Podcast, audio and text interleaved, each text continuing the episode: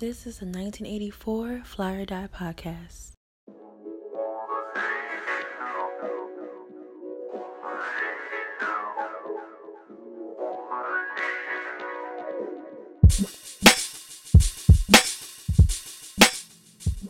Welcome to the very first episode of the 1984 Fly or Die podcast. I'm your host, Mike Bayonne. And this show is going to be very, very interesting, informative, and most of all, fun. You see, I want this show, this actual series, to focus on everything and anything, anyone and everyone because that's what life's about. Life is about the experience, the adventure, and there's all kinds of people that make our adventures worthwhile. So tonight, I release the very first episode, and I'm excited about it too. With one of my homies, who's a visual artist, graphic designer, father, husband, and an all around excellent person. My main man, Kaheem Thomas. All right, enjoy.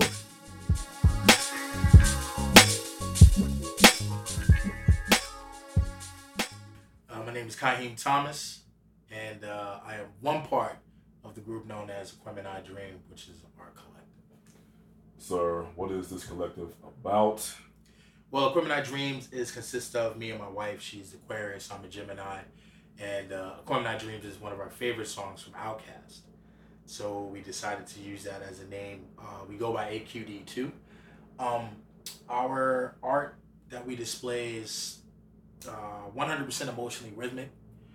It uh, it is supposed to invoke feelings. It's supposed to make you uncomfortable. It is supposed to uh, invoke excitement. Um, we do all of this for our kids, our twins, and uh, just to make a better life for them. So uh, hopefully, you know, this blows up and they don't have to work for nobody. Nice. That's always the dream of parents. Like, yo, working, bust my ass off so my kids can have a future. And, you know, they can actually have a, a platform bigger than what I had. Exactly. You know, which is which is amazing. You know, um, I would applaud, but I want no feedback in my microphones. I man. feel you. You know, it's, it's- it's fresh ass microphones, man. But um, so I saw that you recently had a show. Yes, yes, yes. Uh, we had a show at uh, FS1 Gallery, which is on 21st and Walnut. Uh, it was our first solo show, which was called uh, Geborgenheit, which is an interesting word in German. Uh, the Germans describe the word as an emotional outburst without meaning. So, uh, how are you feeling today? Geborgenheit. It's a great thing. It goes on. Uh, an American translation, Geborgenheit means security. And um, in our show, a lot of the paintings had to do with with, with women and uh, uh, with the women movement at the moment. I feel like women are a great security that uh, we overlook. Um, when you're born, the first thing you know is love. The first face you see is your mom. That is your security. That is your Geborgenheit. And as we get older, uh, we tend to grow with our mothers more is, is, even with our dads, but we seem to grow with our mothers more. And as we get older, we need women. And in those women, we see our mothers, whether we want to admit it or not. And that is also our Geborgenheit. Um, so it's it's it's about security, and women are security in this world. Like they are here, they should get the same rights as men do. They should get the same platforms as we do. Because the only difference between a man and a woman is a WO, and that only stands for without and we know what women don't have and men do have. But other than that, they're just as strong as we are. Yes. And there's no need for me to elaborate on what that actually is. Um, if you're an adult, you have an imagination and common sense, then you can reach out and get figure it out for yourself. So now that's interesting, interesting. But you know what's funny? Um, when I think about women in art, Mhm. it's often they're often synonymous with each other because you have many pieces of art created by some of the most renowned artists that feature women. The Mona Lisa, You know, you look at that piece of art and there's a story there. Her facial expression, you know, how she's posing. You know, it's, it's just all these different things, these layers that are there that in a way shows her strength, you know, and her identity. You know, you don't have to see a blurb under it. You don't have to say, okay, she did this, she did that. You just look at the painting and you see her not only for what she is, but what she may have been. Right. Exactly. You know, because artists they take their muses very, very seriously. Very, very seriously. And when I look at your work, you know, also I'm a big fan of your work, and I have a painting um, in my old, in my uh, old spot that you gave me years ago. Yeah. It's, it's fire. Um, but your recent work, you had figures, um, you had all types of, of women illustrated in in your pieces. But the, the cool thing about it for me is that they weren't the traditional, like in terms of traditional versions of what we think beautiful is. As what was popularized in these magazines or like on on the internet. Right. You know, you had the various hairstyles, the various faces, and the, and the looks.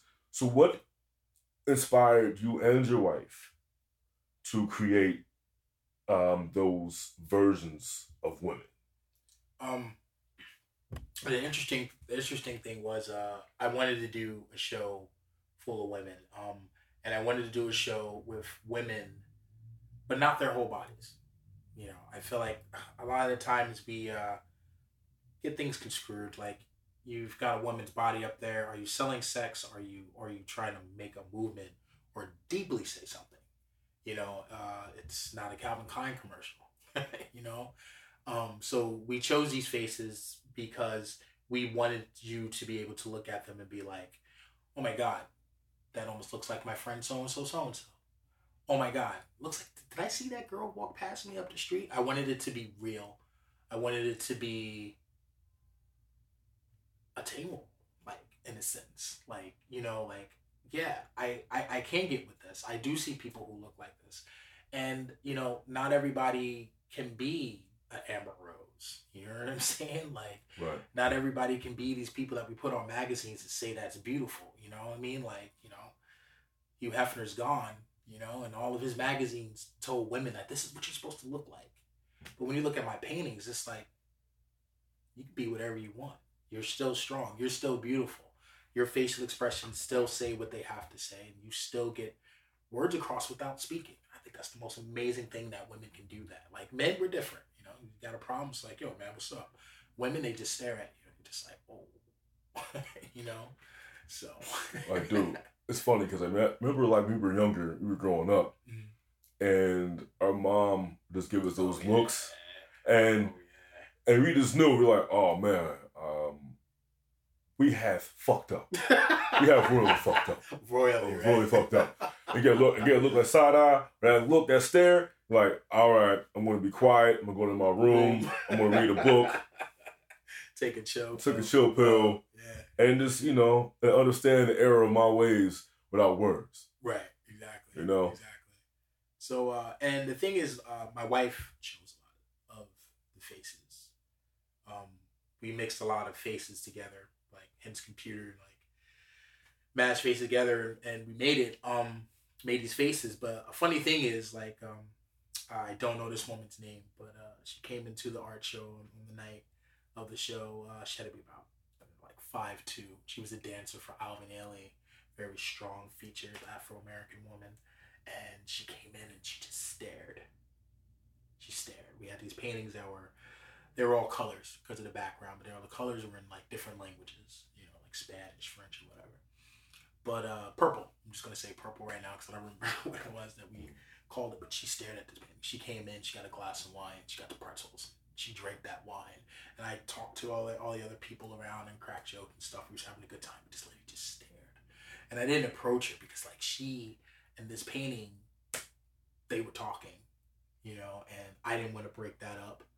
Uh, she went and got another thing of wine. So I said, okay, when she comes back over, I'm gonna introduce myself and stuff. Um, but she walked and she looked at the other paintings, and uh, I said, okay, I'm gonna give her give her some time. So what I did was I went, I walked over to the painting, I'll be darned, like, and you know, God is my witness. Like, I looked at the painting and looked at her, and it looked exactly alike. I've never met this woman in my life, in my life. Like, I have a picture I'll show you later on. Um, in my life, she stood next to it because I, I introduced myself and you know told her who we were as Aquemini Dreams, and um, I said, "Are you a model?" And she says, "No, I used to dance for Alvin Ailey." And I was like, "Oh my god!" You know, I'm blown away by people who dance for Alvin because I have lots of friends in that. It's really amazing. But she looked exactly minus the little like you know like braid braided knots that we use to like draw the character it, it's spitting image and um it was funny because i remember when we were picking out the faces and we made these faces we made them like frankenstein style photoshop like and i was like that's crazy like i said everybody's got a twin and me and my wife laughed it is true it is true i will show you the picture and i mean i don't know what gonna do with this but maybe put it up on on your Instagram or something. But she looks exactly like that painting, and like I I just had to hug her because I was just like wow. Cause I, to me, honestly, it was almost like she like crawled off that painting. and was like in the freaking gallery, like it freaked me out. It, it, freaked me out, but it was in, in a good way. But it was it was awesome. It was really really awesome. And she stood by, and people were like taking pictures of her because they thought she was the model. That's crazy. Yeah, it's crazy. Yeah. yeah. But it's funny how the universe works, you know. Yeah, yeah. Yes. So the way you know, people say, art imitates life, life imitates art. You know. Yeah. So that's that's ill. That's real ill, man. Um. Here's one thing that I always admired. You and your wife have a very beautiful relationship. Very beautiful relationship. Thank God. Thank God. Thank you, God. Like, uh, you blessed me for real. Um, yeah, because in these days and times, yeah. it's a rarity solely because so many people tend to have finite relationships or they may get into these situations with ulterior motives. Right. right. Not really getting into it for what it's really for. Right. And you have to have that balance of mutual respect and energy to make it work. Sacrifices, compromises, Rises. all these things. So, how does your relationship translate into your work? And not only just that question, but just build onto it further in terms of picking the images, the messages that you are both agreeing to to share with the of the outside world? Um, wow, that's, that's a good one. That's a good question. Uh, we, I mean, I know it's weird to say that it's hard to explain, but it's like it's just it's energy.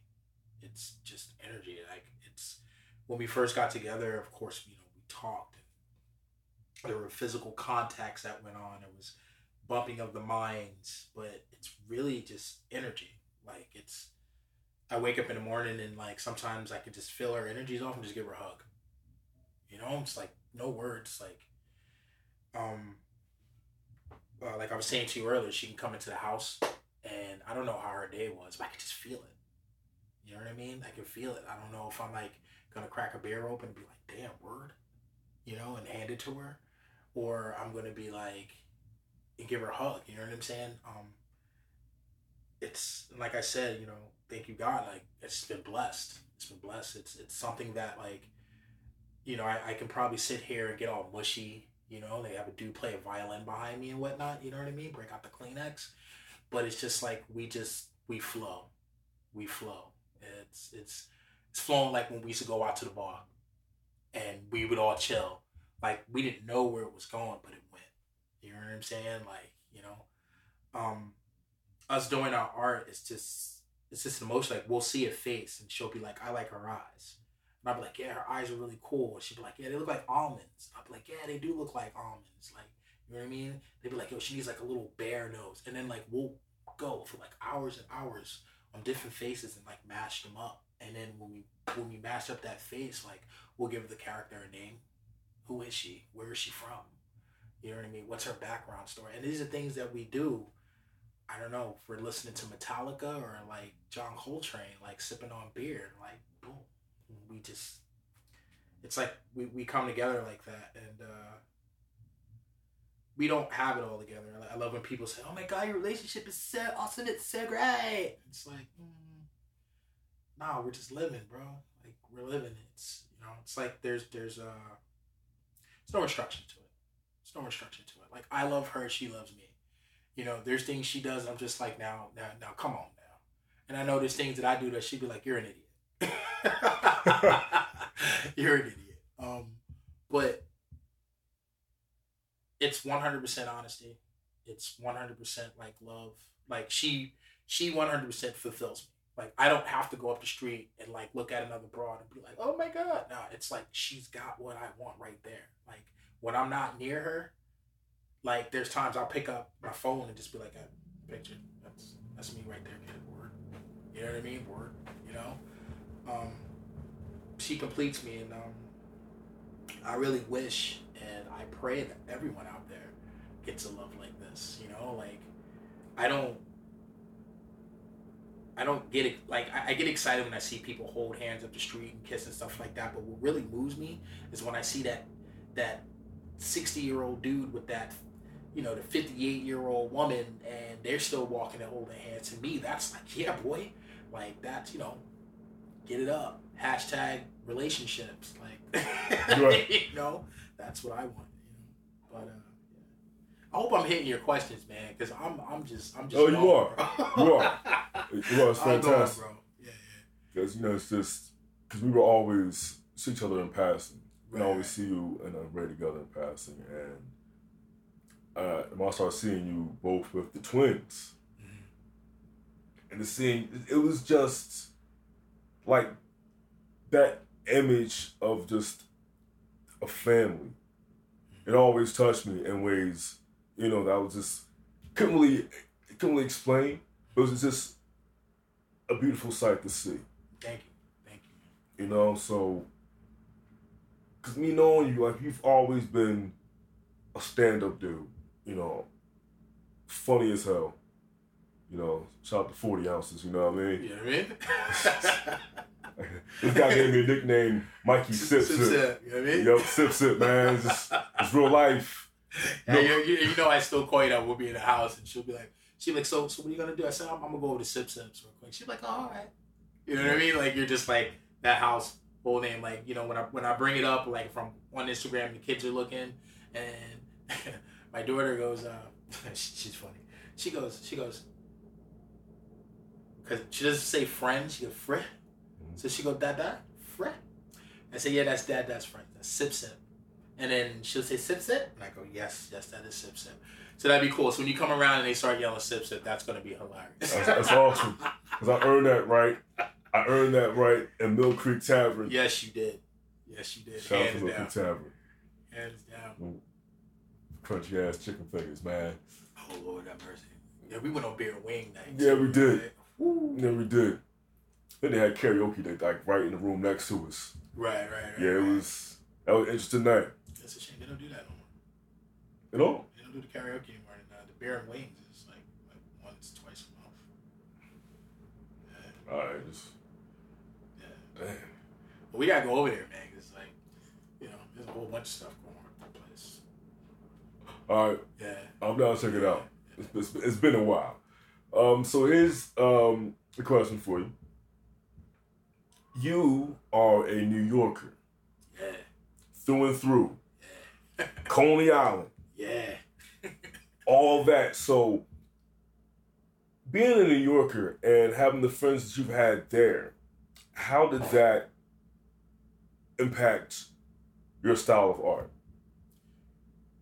And I, uh, well, first of all, the history of me doing art was my dad, my dad and my grandmother. My grandmother was a really, really, really great painter. She was like, whoa. And uh, as a young kid, uh, I remember doing scribbles, and she would make pictures out of my scribbles, and it blew me away. And as I got older, I found out my dad drew. So you know, um, 48th and Pine, uh, open up two French doors, big huge windows in the front. Um, he always listened to Angela by Bob James, like on repeat. Um, Classic. and uh, he will be drawing like comic book here, Savage Sword of Conan, you know, black and white ones, like, and he will be drawing it. And uh, I remember I would sit next to him on a crate, a milk crate, and uh, I always thought it was funny. Cause my dad was like, "When you draw, you gotta make sure you breathe." And I remember as a kid being like, "Huh?" you know. Um, he started telling me about like light and shadow and foreshadowing, things like that, and uh, um, I started to try to draw, but uh, we ended up moving back to New York, um, and uh, that's when the world of graffiti, like, was introduced to me. You had this uh, Spanish kid Pedro, it's just like, yo, do you write? Yeah, write down in the book what you talking about. Oh no, no, no, man. You gotta get a mop top, yo. You gotta write your name, yo. You gotta get up. Now to me it's like, alright, I see graffiti all over the trains back in the day coming up as a kid, but I, I was never really around graffiti artists. But this kid here was like man. I won't call his tag or anything like that, but he was the first cat to hit me going on trains. Uh he was the first cat to um, I got chased by cops with in the Freedom Tunnels and Fort Hamilton Parkway, like pushing it, you know, sweating. Uh, um, he he would express his graffiti while he was doing it. And I remember when I first met him, I'm like, this nigga, just shut up and just pick man, dude. Yo, just just do your thing. But to him, it was cool because he'd be like, Joe, man, see this yellow right here? This is sunshine yellow, yo. And this right here, this is feather green, yo. He said, this feeling is to be ill. I wouldn't really get hype off. I'd be like, yeah, man, just, you know. But when you watched him put his stuff down, it was emotion. And every and every spray of that can, his arm, his movement, like there was times he would dance before he would put the next fill on it, and like you standing there with cans, like yo, could we run? If the cops come, could you finish this? You know, and I think that took New York and art and brought that together for me. You know, um, to wake up in the morning and uh, go past a store and there was your tag. Nobody know who did it. Some people stop and look. Just two seconds is all you needed but you were up while they were sleeping. You were living while they were going. And you was going to touch many people with just your name, just your name, whether they could read it or not. For two seconds of their life, they just got art trained, they got open to color, and whatever they were thinking about, you just interrupted it. If it was a bad thought, boom. Whether they said, damn kids writing on the walls and stuff like that. I got your attention. It was better than the picture because I knew it was happening and I wasn't there. I was living, you know.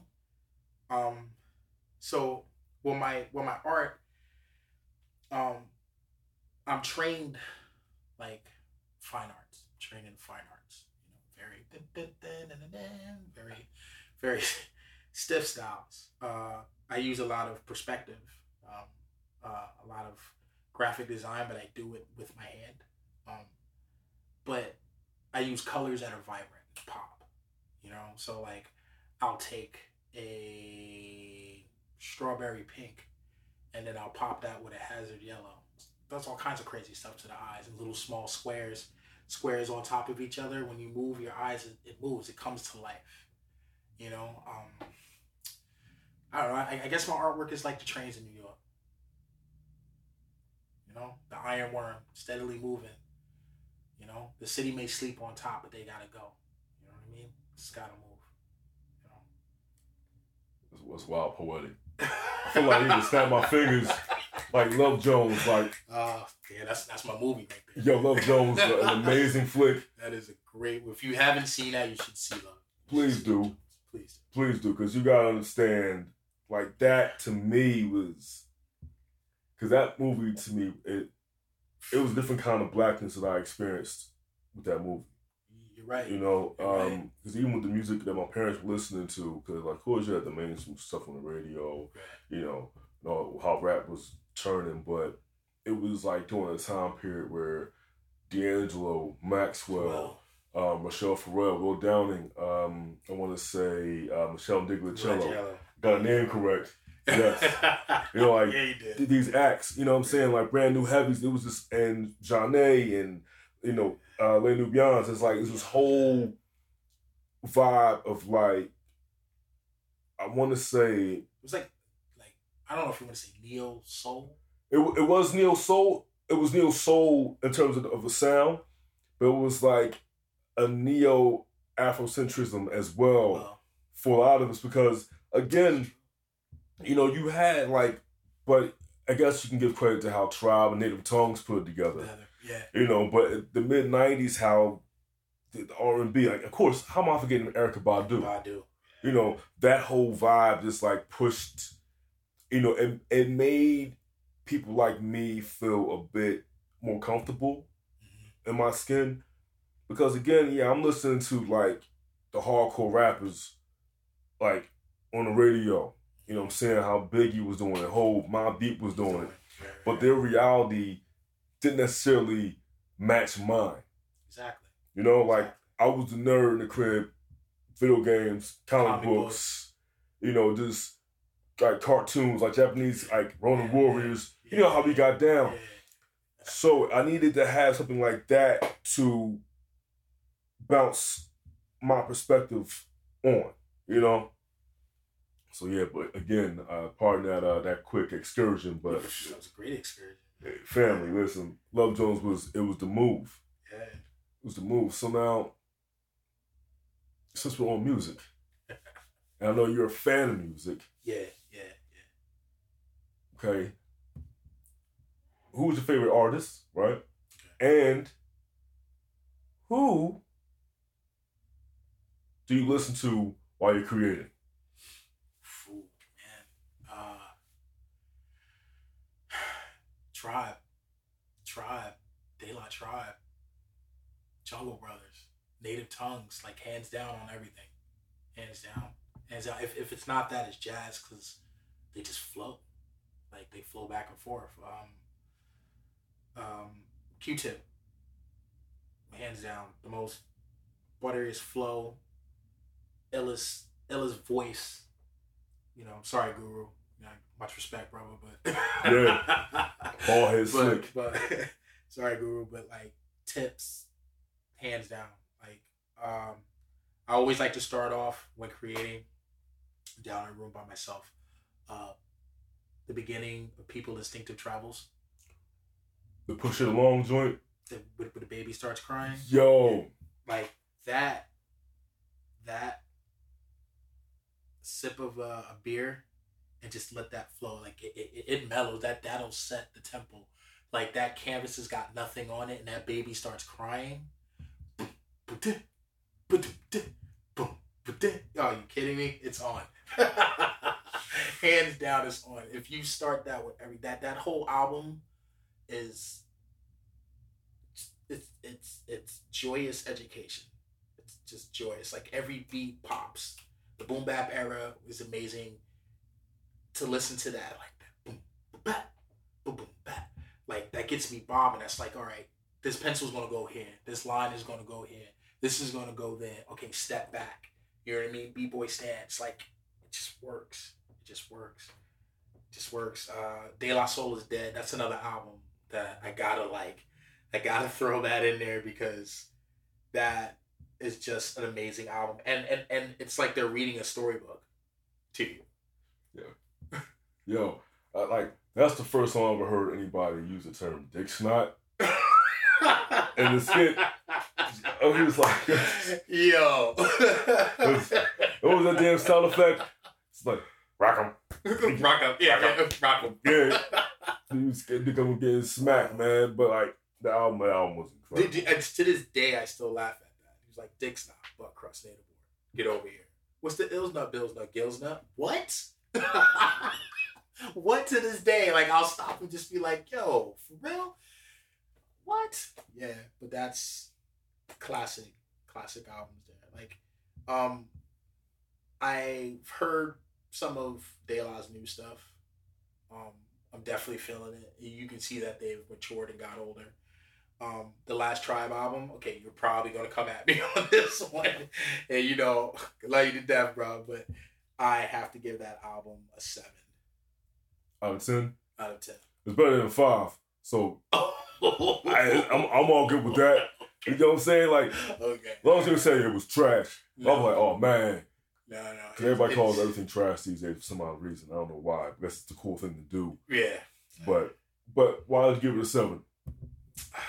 um i know nothing could you can't repeat the past you can't repeat the past that's one i just felt that the album was way all over the place. It wasn't it wasn't like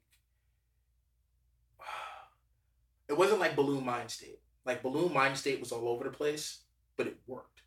It it, it, it gradually and continually worked. Now that's just my personal opinion. And for those who are unaware, um, Buhloone Mindstate is De La's third third. EP that came out '93. three.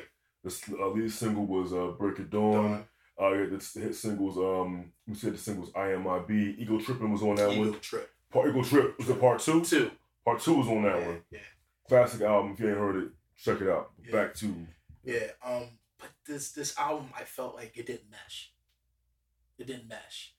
I felt like maybe if you re- rearranged the songs around, it would mesh. It just, I had to listen to it three times before it took hold of me, and that's just crazy. Like anything Tribe or De La's ever put down, I've been like, up more, please, big spoon. You know, this I was like, okay you know and it, was, it was crazy because like i really wanted that album hard when that was coming out man i was like all over i remember hitting you up like oh my god Tribe you out yeah. You out like, we was know, on it. um but Common's album got a higher note to me What com- which Common on the latest one? Uh, Nobody, nobody smiling that one. no, no. What was, what was the last one you did uh uh the detractors what you doing to my heart is unfamiliar Oh snap! Wait a minute. The last Common joint. Yeah, Stevie Wonder on one of the tracks as well.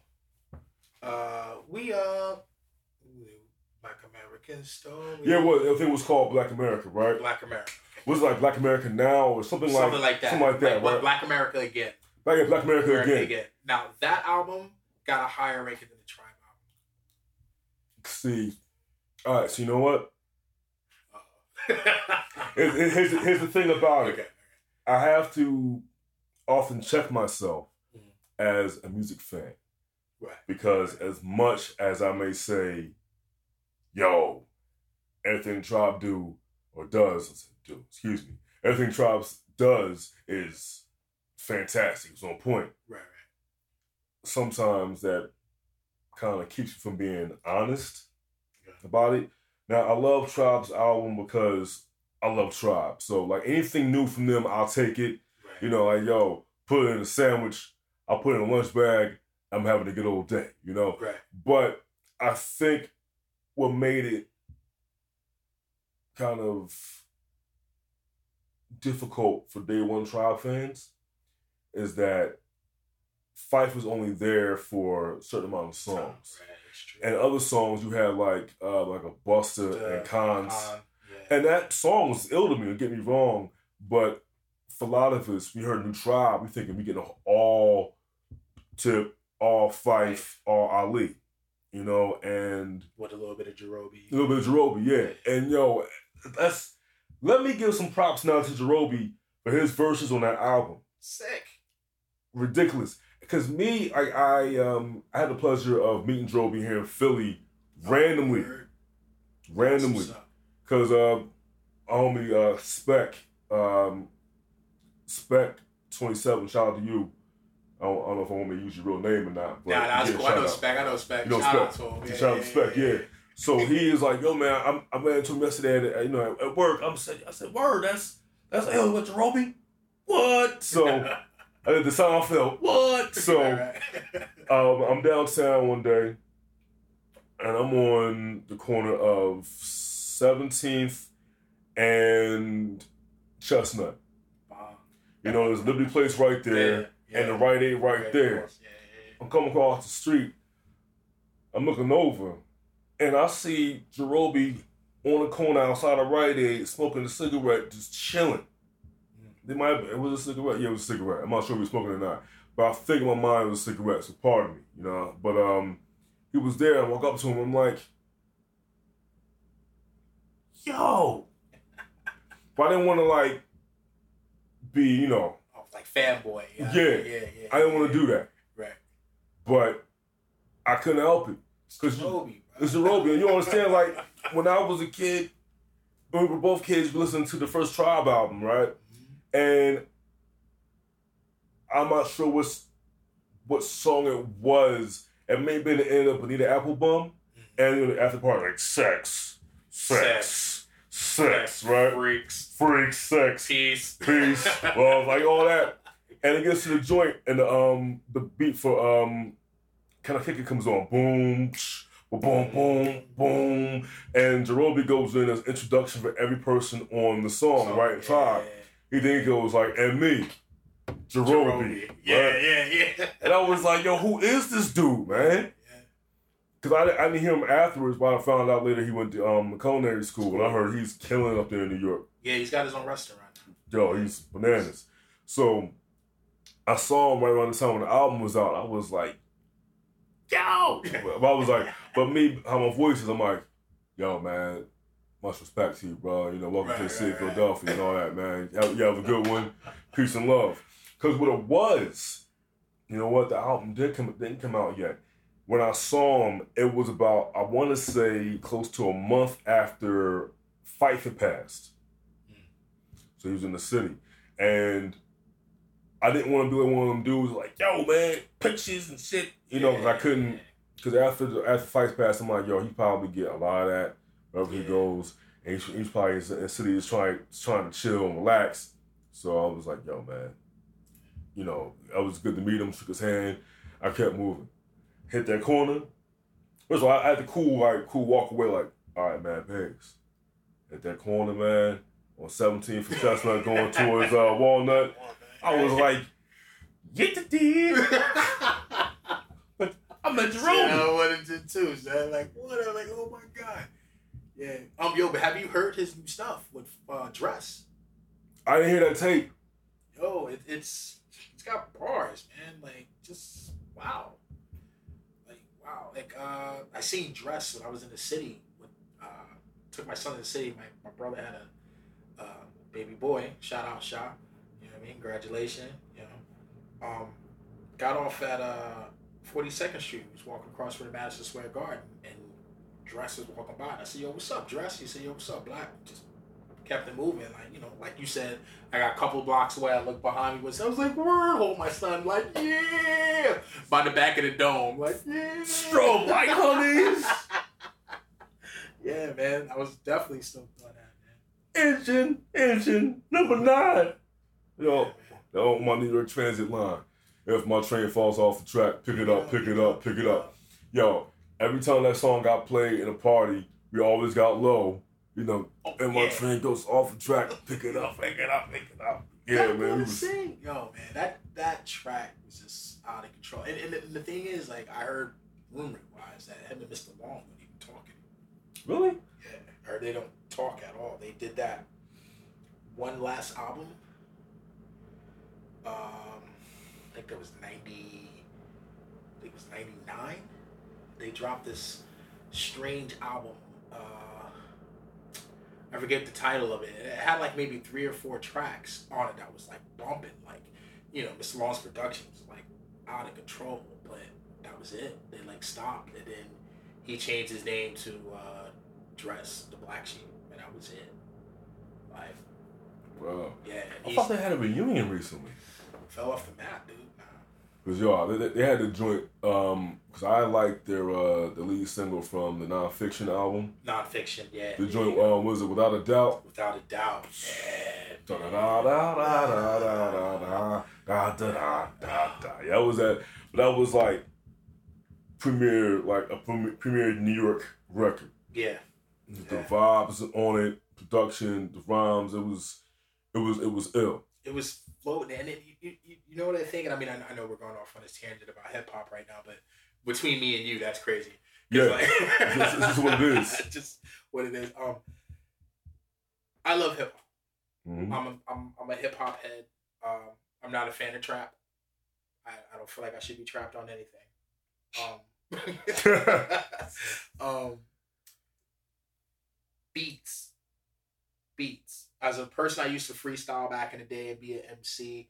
And when the lyricist, you know, because I mean you can call him an MC, but I say, say lyricist. Um, when they went over a beat, they complimented the beat with their voice, but the beat was so fresh. Like sometimes, like you would hear a beat come on. Like think, think of your favorite track, your your like most famous track, and you know that beat drops even before the MC speaks, and you like it's about to go down. It's about to go down. Super ignorant. Um, uh, another beat I, I love, Pharcyde, passing me by beat. Come on, man. Come on. Like that track is like ridiculous. Nowadays, the beats are like what? I feel like somebody nowadays the playing beats, Zelda. they're too. I feel like nowadays the beats are too clean. You know, like in terms Yeah. of just how, Yeah, because because like listen, I look. You mentioned how a song comes on, you already know what's about to go down before it goes down.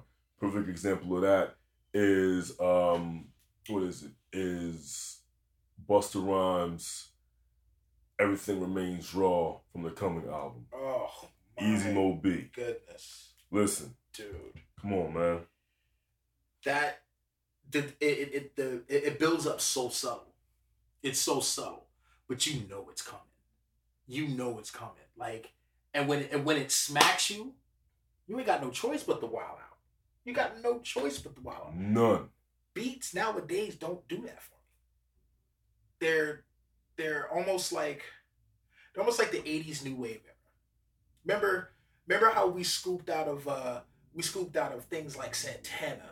We scooped out of things of like Earth, Wind, and Fire. Boom, boom, boom, boom, boom, boom, boom, boom, boom, boom, boom. Like you heard every instrument and it moved you. Fire, fire. And now beats are like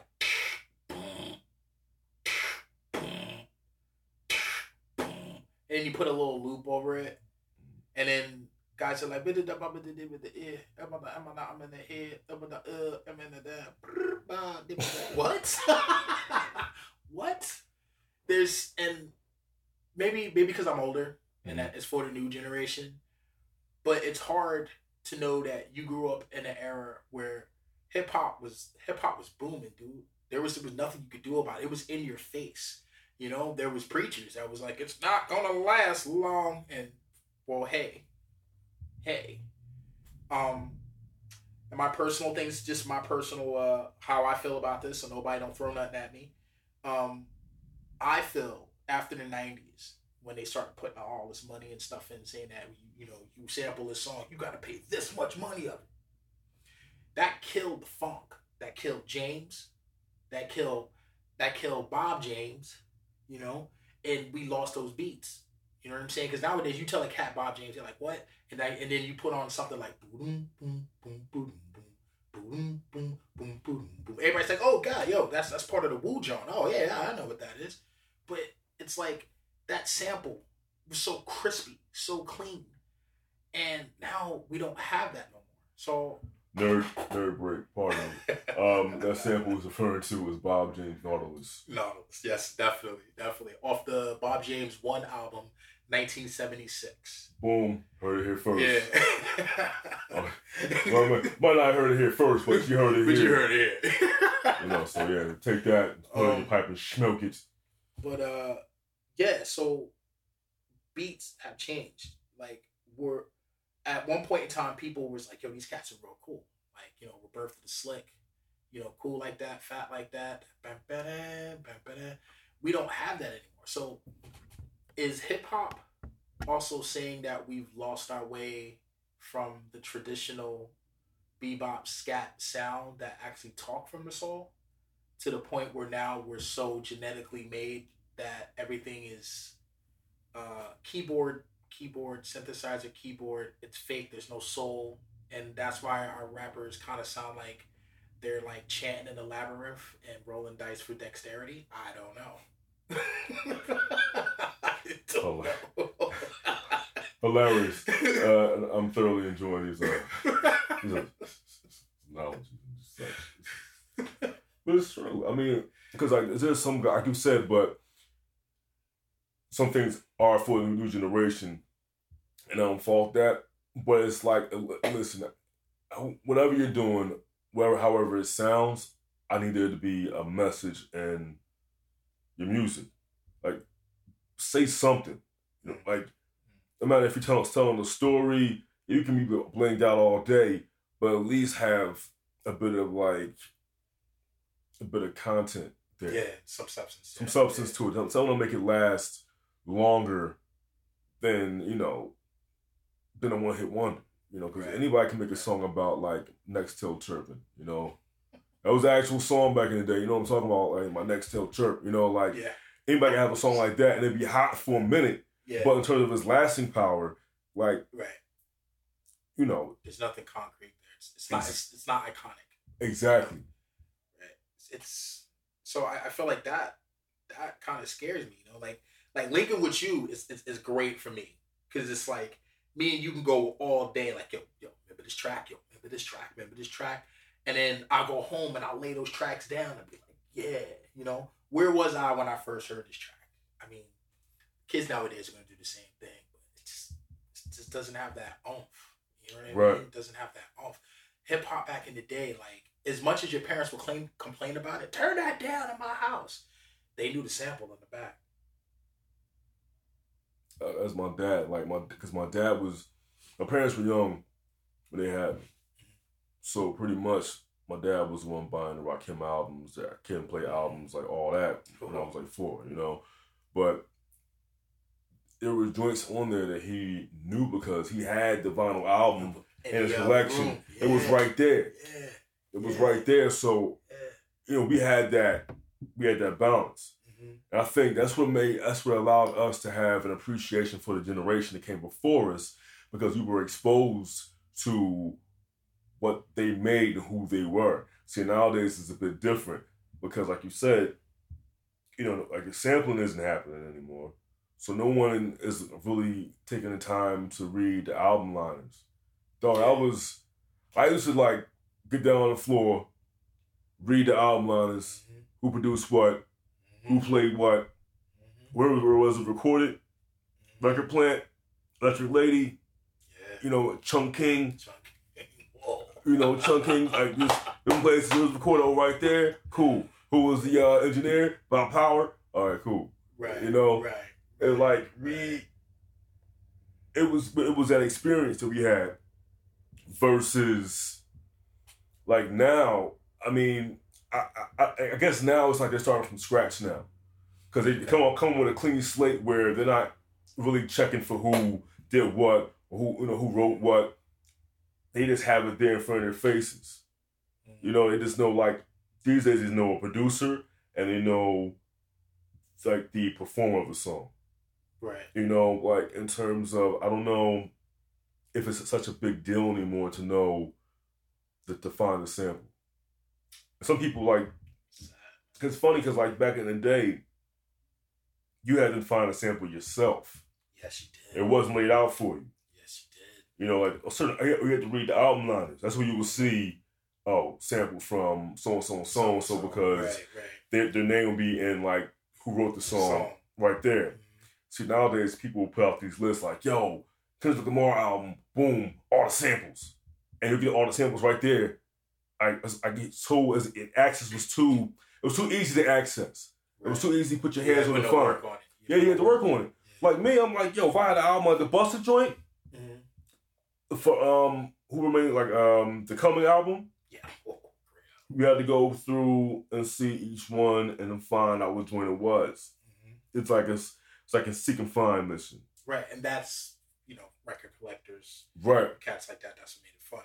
Exactly. That's why I spent. If you look to your uh your right, there's your yeah. Look to your right. I spent dumb money Yeah, on all these joints, records. I'm, I'm putting to my apartment. Records peeping that I at have, peeping at Ohio players. brother. Listen, The Ohio peeping players, at Ohio players. So sleep. Yo, like what? and it was kind of funny. Let's, let's bring it around full circle, because the Ohio players album covers celebrated the hell out of women, women of color, right? Mhm. Not only that, these women were all built the same. Right, right. They were built, but they were all they were different in their own way. Wrong way, right. You know, except for her, her hairstyle is like that's that '80s like Jheri Curl 80s Jerry mesh. Curl jump off, kind of like She got a Jheri Curl mullet. Yes, yes, it is. You know, it's probably popular in like the mid- Midwest and like down south, like St. Louis. You know what I mean? In the early '80s, Yeah, you, know, you can't have it sitting on your couch unless you got plastic on it. classic on it, right? And then you'll be safe. But then again, in the '80s, we did wear a lot of cowboy stuff, like the perfect example, uh, uh, the group, the, uh, what is it, the system? Don't disturb this groove. Come on, man. Did they not have everything cowboy on in that in that video? Oh my goodness! I Yeah. see talking music with you, man, it's just great. Yo, This is all we. It's all we do, man. Oh my god, So like, here's, here's an idea. Like, have you ever guys ever been, um, you know, you and Ray ever been approached to do album covers? Um, I actually did an album cover for a Japanese band. We were approached during the album cover, um, but that fell through. Which, which I can dig it. I was Lionel Kiddie City. I was I was frowning. Shout out to Kiddie City. If you know, you know. If you know, don't, you know, right? you weren't born early enough to know the importance. Cause see, before like Amazon came to the game with like online shopping, Yeah, a few years before that, Toys R Us had monopoly on the game. yeah. KB didn't really last That's that long. That's right. But in the I want to say the 80s, Kiddie City was the competition for Toys R Us. Now, on some Philly shit, right? Kiddie City. this is back in the days when 69th Street was the spot. Yeah. It was the spot. So 69th Street, you go up there, it was right next door to Sears. Yeah. Sears is right there. And because McDonald's across the street from Sears, but it was like Sears, and on the corner was Kiddie City, Yeah. It was Kiddie City and had all the games in there, the the bikes, toys. all the toys. Big kangaroo on the front. kangaroo, yeah, like for real, like people love Geoffrey, the giraffe for Toys R Us. They loved them, but you couldn't Yo, fuck you with the fucking kangaroo. name? What? You couldn't fuck the kangaroo, man. That's right. His name was Geoffrey. Oh man, this is good stuff. Hey, This is look, man, stuff. yeah, we didn't want to grow up. We became Toys R Us kids by force. This Kiddie City was gone. Yeah, man. Then Turn that someone, frown upside down. it did. I mean, then someone to KB Toy Stores with a little like Nutcracker Man as That's- the uh, yeah, the has logo. that logo. Yeah, yeah. Yeah, you know. But after that was gone, you know, it was, it was whatever. It was whatever, man. It's just, it just destroyed everything I, that I, I enjoyed and held dear, man. Yeah. I got DuckTales for the Nintendo, you know what I mean, from Kiddie City, man. Word. Y'all took it away from me, man. For what? What did y'all put there in place of Kiddie City? Marshalls? Boo. I can't get no games from Marshalls. Ain't no basketballs at Marshalls. The hell you gonna put a Marshalls there for? We got Kiddie City, man. Oh man. Life is it is it is it's a story of life, man. Story of life. But I think it'll be ill to see if like and like in the, in Aquemini Dreams like had like like fictional album covers. Yeah. I think that would be slick because it was like, yo, just just to express like even like funky uh, funky names and shit like that. Hmm. Because it's funny, I look at like I was listening to an interview earlier today with Method Man, hmm. and he was saying like Wu Tang they had like these funny names for songs, but the songs had nothing to do with the name of the songs. That's this is a vice. Like this is a vice. What's it about? And it's just something about something completely different. It's just incarcerated scar faces. It's just it's, it's just these it's just this vibe, you know? I can see y'all doing that, man. All right, here's um question I want to get to you, um, ask you about. Because I have uh people some people that I know, shout out to my main man Mike, um, Michael Barr, and my cousin Kev, they're gonna be fathers soon.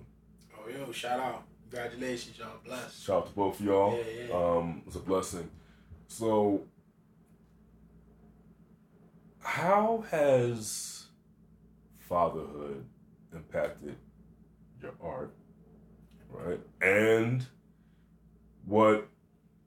How has it allowed you to grow as a person? All right, for one thing, this is how I'm gonna start. Everything your mom said to you back in the day when you was hard headed, didn't want to listen. Oh, it makes so much sense now. I hear that. Oh man, it's Lord, facts. Lord, Lord. Um, a hard head makes a soft behind. It's so true. Um, it definitely made my work a lot brighter. Um, I think before before I left New York, my, my, my, my color palette was very dark. A lot of grays, a lot of like silvers, like very matte colors.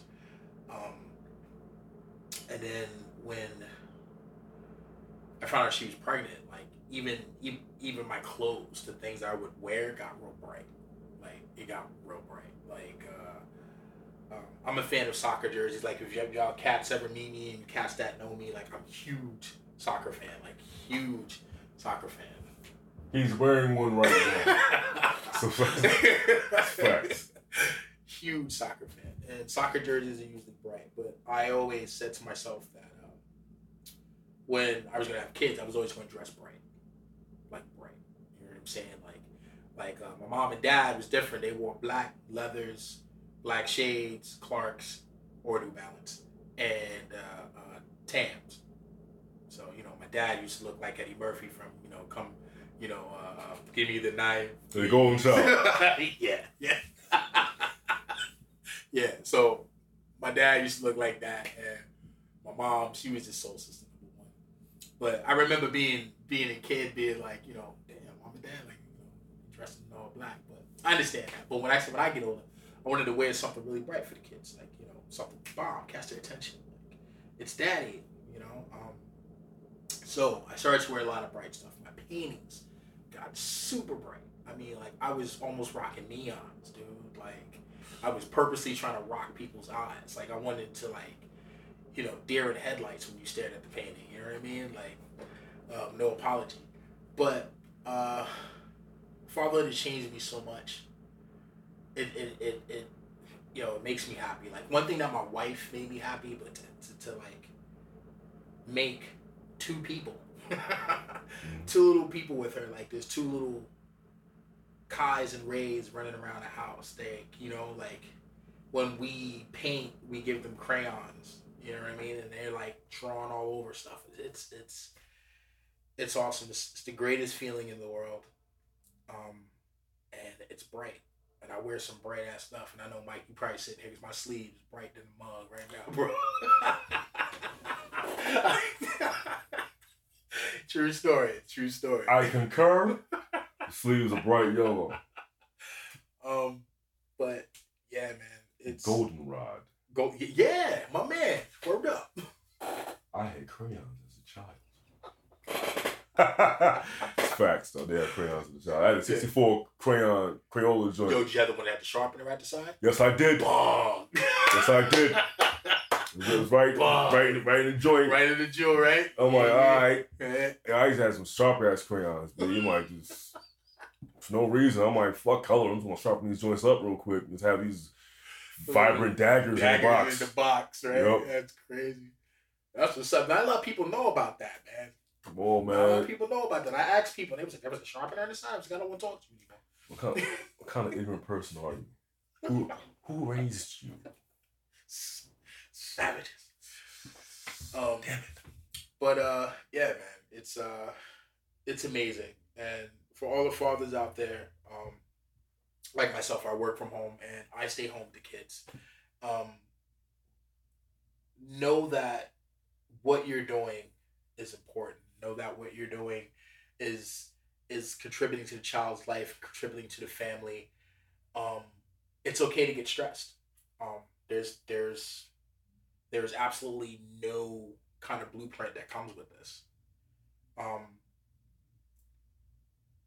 and remember that everything that they see every day is a miracle to them.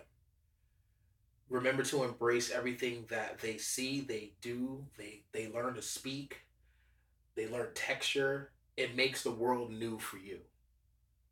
So there was a time like before I had the kids, like I was I was squirrel got on my nerves. People got on my nerves. Just, ah, people, ah, you serious? Got to get them go outside.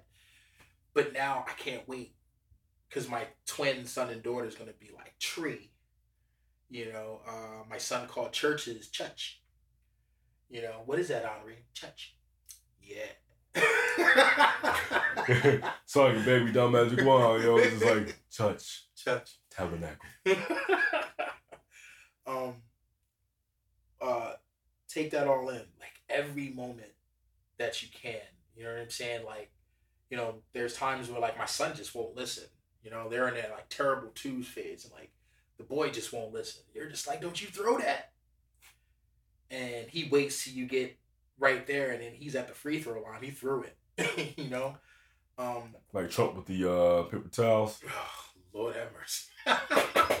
just Lord have mercy. Um. Oh man. But definitely, definitely soak it all out because you only get to do this once. They're only going to be two once. They're only going to be one month.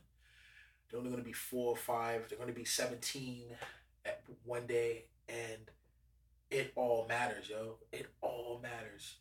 It all matters. You are the foundation in their lives, you know? Like, you know, these kids got a LeBron or a Michael Jordan, but secretly, below all of that surface and all of the like cell phones and texting and they're not paying attention to, you. they are.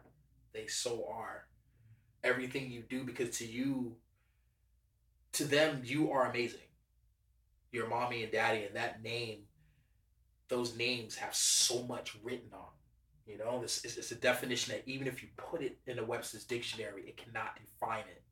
It cannot. There's there, there's nothing like waking up in the morning when you used to do a nine to five and you would wake up, you had to catch the trolley, you had to go to work and clock in. But then you wake up and open up a door and there's two special human beings staring at you saying, Good morning, Daddy. They don't really say it like that. They'll probably gerbil it, but it's it's it's good morning for real. Because they don't know nothing else but you. And mommy and daddy. And every experience that you're giving them is like amazing. Every color of that crayon that they scratch because they think they're making lines like we are. It's amazing. Every basketball that you shoot and your son tries or your daughter tries, it's amazing. You are now, in your own way, creators. We will never be gods.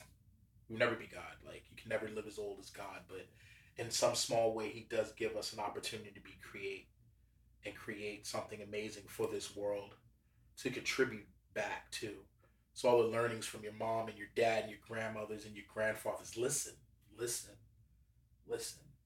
Because mark my words, it's gonna pop up out of nowhere. You know, you're gonna be you're gonna be the one son or daughter or mother or father that's gonna be like, oh, you, you mess around, I gave you something to cry about. You're like, oh, mom used to say that. mom used to say that, and it's beautiful. It's beautiful. I know some. It, it, it's scary as hell you know, I thought I was having one child, and we went to the doctor for her her test, and they put the little stethoscope on her stomach, and uh, it sounded like a techno beat. What's wrong with my child? I said, and the lady said, "I'll be right back," and I was like, "What?" I looked at my wife. Where this chick going? Oh, you just gonna be leaving the Thomases? What? So she came back into the room and she said, um, I don't want to be the bearer of bad news, but you're having twins. That was the happiest day of my damn life. Do you understand what I'm saying? The happiest day of my damn life. I had two kids. Did we have enough money? I don't know. No. Did we plan enough for it? no. Do you know what we were going to do? no.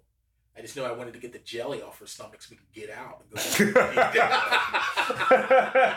go. you know, um, uh, oh man. But the most awesome time, like holding her hand and walking around, knowing that she was carrying two angels in her stomach, and we did that together we couldn't, you know, I, like I said before, I can't sit here and explain our love like, oh, we do this and that. It's just an emotion. It's a feeling. Like, to, dude, I was so excited. We went to McDonald's. She wanted French fries, man. She said, I need French fries. And I ordered two big, large French fries. Like, I don't, she didn't need two big, large French fries, but I was balling. I was daddy balling at that moment, dude. I don't know.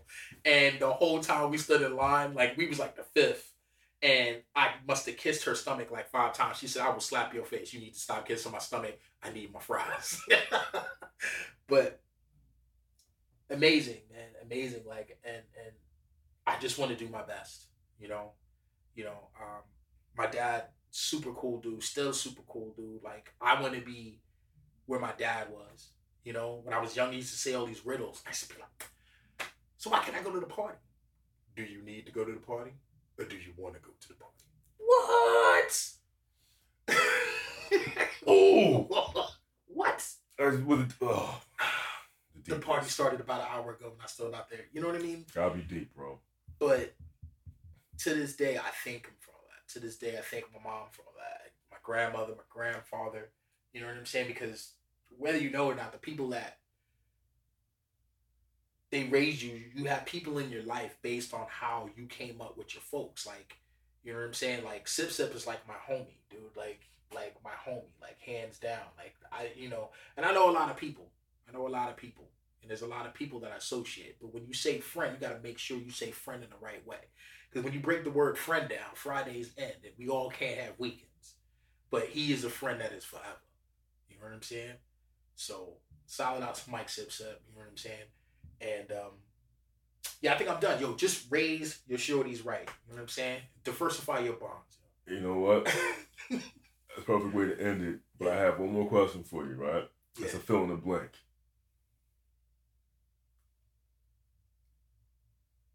You are Kaheem Thomas. Yes. And you describe yourself as only is one word. Life. There you go. there you have it. The interview with Mr. Kaheem Thomas of Aquemini Dream. Shout out to his lovely wife, Ray Thomas. Yeah, yeah. And to the children yes. that they have, the lovely twins. Henri and Nia. Shout out to them. They have great hair. Serious. They have locks of love, man. I'm over here, my hairline is like looking shifty some days. I'm like, God damn it, youth. Yo, mine is in my back pocket, so you chilling right now. Yo, listen. I'm like, yo, that's why like my barber, he pushes the hairline back just enough so it looks offensive. And like, damn, Mike, why your forehead look so big? Like, first of all, damn it, my forehead been this size. Don't be ignorant. Okay? Don't be ignorant. Be respectful to me and my hairline that I've earned. Yo. Okay? right? Let's, oh, just, let's just leave it at that. Go back to Dottie's, get my vegan donut, and shut up. That place. Seriously, bum. Yo, next time, all right, if I mention Dottie's again, I better get a sponsorship. Like, yo, free donuts, like your word. Give me the apple fritters, B. With the apple out. chunks in it, B. Word, B. All right, this interview. Thank you very much. Out to Kaheem Thomas, and we out of here. All right, yo, peace.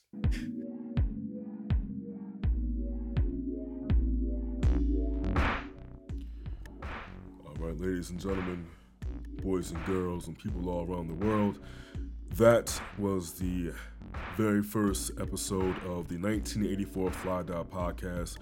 I hope you enjoyed the conversation. Hope you laughed. Hope you thought about things and all around just had a good time. Well, all right. I'll catch y'all next time. Peace.